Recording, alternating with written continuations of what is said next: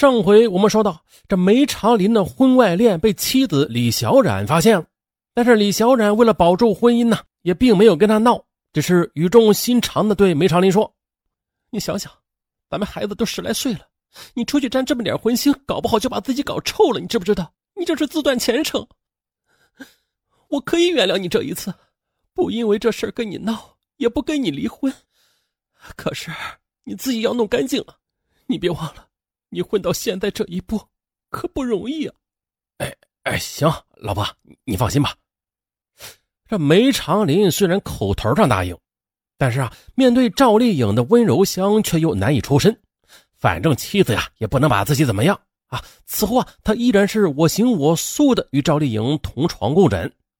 梅长林只是提醒赵丽颖说：“我老婆知道咱俩的事了，以后啊，咱们接触的时候注意点。”别把风声给闹大了。哼，闹大才好呢，那不正好跟他离婚吗？赵丽颖听了之后反而兴奋起来。这事儿可不能闹啊，闹出事儿来把我官给弄丢了，那当然以后喝西北风啊。幼稚。让梅长林意想不到的是，这赵丽颖表面上是答应了他，可背后却很快通过梅长林的手机查到了李小冉的电话号码。随后赵丽颖拨通了李小冉的电话。“大姐啊，我是梅长林的女朋友，我们已经同居了。你们离婚吧，他已经不爱你了。”听到这话，李小冉感觉就像是吃了苍蝇一样恶心。但是他委曲求全，想坚守住与梅长林的婚姻，给孩子一个完整的家。所以啊，他并没有跟赵丽颖发生冲突。可是赵丽颖的骚扰电话不停地打。那李小冉最后更换了手机号码，但是不久之后，赵丽颖很快的又打来了。李小冉不胜其烦，但是又无计可施，最后的只得再次更换电话号码。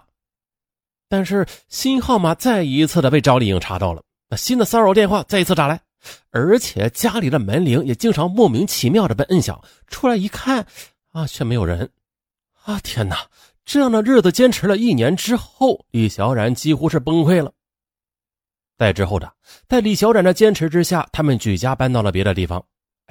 这套设施比较先进的房子，在楼梯门口有铁门把关，还要门禁卡才能进来，那起码心理上是安全了一些。果然呢，换掉电话又搬家之后的李小冉得到了短暂的平静，而赵丽颖却平静不起来了。通过梅长林的朋友张卫华的旁敲侧击，赵丽颖得知梅长林给妻子买了一套房子，这下他不干了。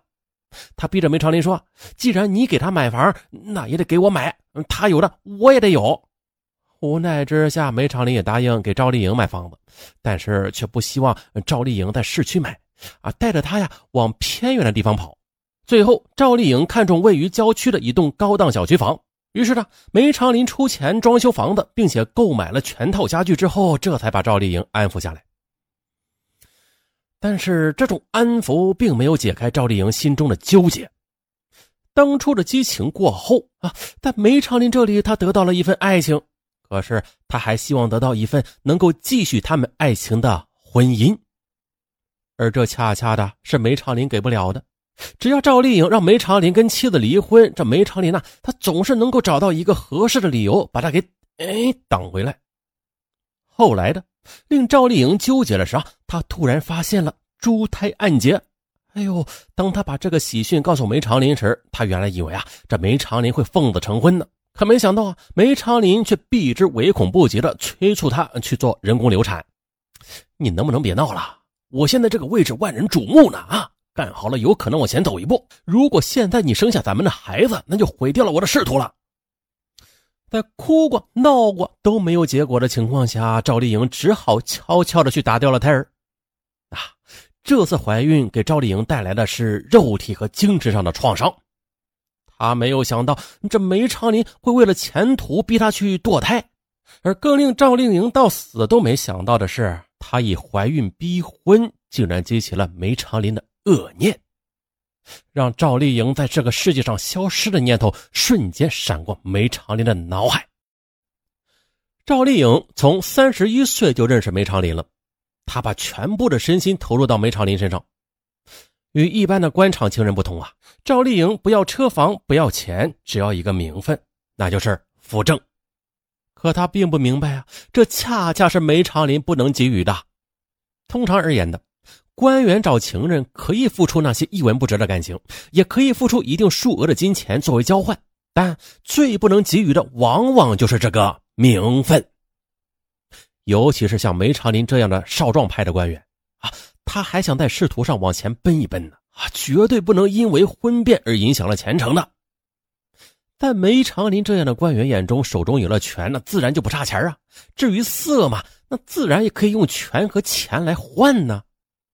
权、钱、色，对，一个也不能少。而我们的大案呢，说白了也是围绕这三种：权、钱、色，每个大案都脱离不了。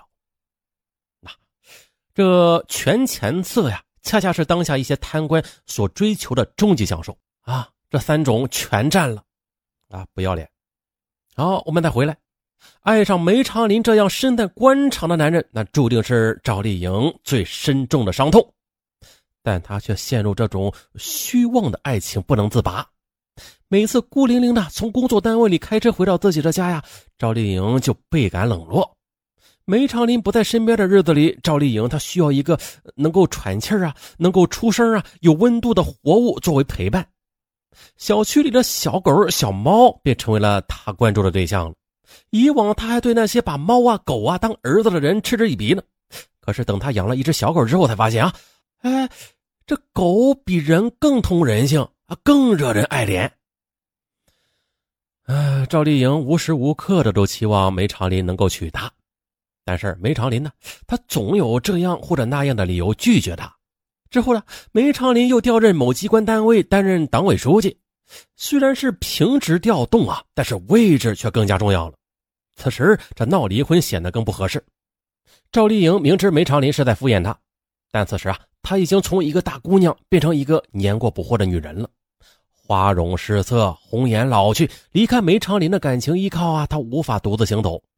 就好比像啊，在梅长林面前，赵丽颖是个宠物，在猫狗面前，赵丽颖又变成了主人。这种奇妙的感觉在赵丽颖养狗之后被她一一找到了。为此，赵丽颖不但买来一些关于宠物的书，还把自己喂养宠物的感受和方法写成文章，发表在一些媒体上啊。这时间久了，赵丽颖竟然啊受到读者和媒体的欢迎，甚至有些杂志还给她开辟了专栏啊，特约她担任专栏作家。有的网站还邀请她担任版主，尤其是网友交流时的互动啊，使他拥有了不少粉丝。那爱宠物并没有转移赵丽颖扶正的想法，而且啊，随着年龄的增长，这种想法那是越来越强烈。可是啊，眼看41岁的生日将要来临了，在梅长林打出太极拳面前败下阵来的赵丽颖啊，再也等不下去了。闹过几次没有效果之后，赵丽颖决定了在中秋节前要一个准确的说法。但是梅长林却经常的不接赵丽颖的电话。一天深夜12点，孤枕难眠的赵丽颖给梅长林发短信说：“今天你有本事就关机，反正我明天进城啊，我去你单位里找你，你甭回家啊，好久没跟你闹了吧？我给你的耐心太多了，你打算跟李小冉还有跟所有人装到什么时候啊？啊，真的是不见棺材不落泪，我今天就去区里揭穿你啊，都别过了，哼哼。”啊，这还不算，想起梅长林堕胎的事情，赵丽颖更是耿耿于怀。她再次给梅长林发短信：“你整天想着糊弄我，只关心自己的狗屁前途，对我一点不负责任啊！自己没那官命，还祸害我肚子里的儿子。那这次你还是能拖就拖是吧？好，我不跟你玩命，你还以为我是个没事人似的呢啊！指不定憋着什么屁呢，你自己慢慢设计吧啊！我不跟你玩了，我烦了，没意思，我伤心了，我不想活了。我死之前也要了你的孩子的命，给我儿子陪葬。”赵丽颖的两次威胁都没有得到梅长林的正面回应，但是当年在梅长林身边鞍前马后的拆迁经理张伟华却突然找到了赵丽颖。原因是梅长林交给他一项任务，带着赵丽颖去看房子啊。张伟华告诉赵丽颖啊，说梅长林的意思啊是找了一处大房子，准备当做梅长林和赵丽颖的婚房。而此时张伟华其实啊已经离开了拆迁行业了啊，办起了1对1的民办教育，并且坐上了宝马车。张伟华从干拆迁开始就是梅长林的小兄弟啊，没有少从梅长林那里得到好处，也经常啊跟着梅长林一起吃吃喝喝，所以赵丽颖也非常熟悉。有些梅长林不便出面办的事情啊，都让张伟华去办啊，他呢也是铁的不能再铁的哥们儿了，所以梅长林找他帮忙，他当然不能拒绝了。在去看房子路上的闲聊中，赵丽颖啊很快的从张伟华嘴里套出了他想要的东西。一是梅长林妻子李小冉根本就没有病，更是没有得什么绝症了。二，梅长林不只有2套房产，还有别的资产。听到这些消息，赵丽颖大吃一惊啊！付出了近10年感情的这个男人，竟然一直在跟自己说谎。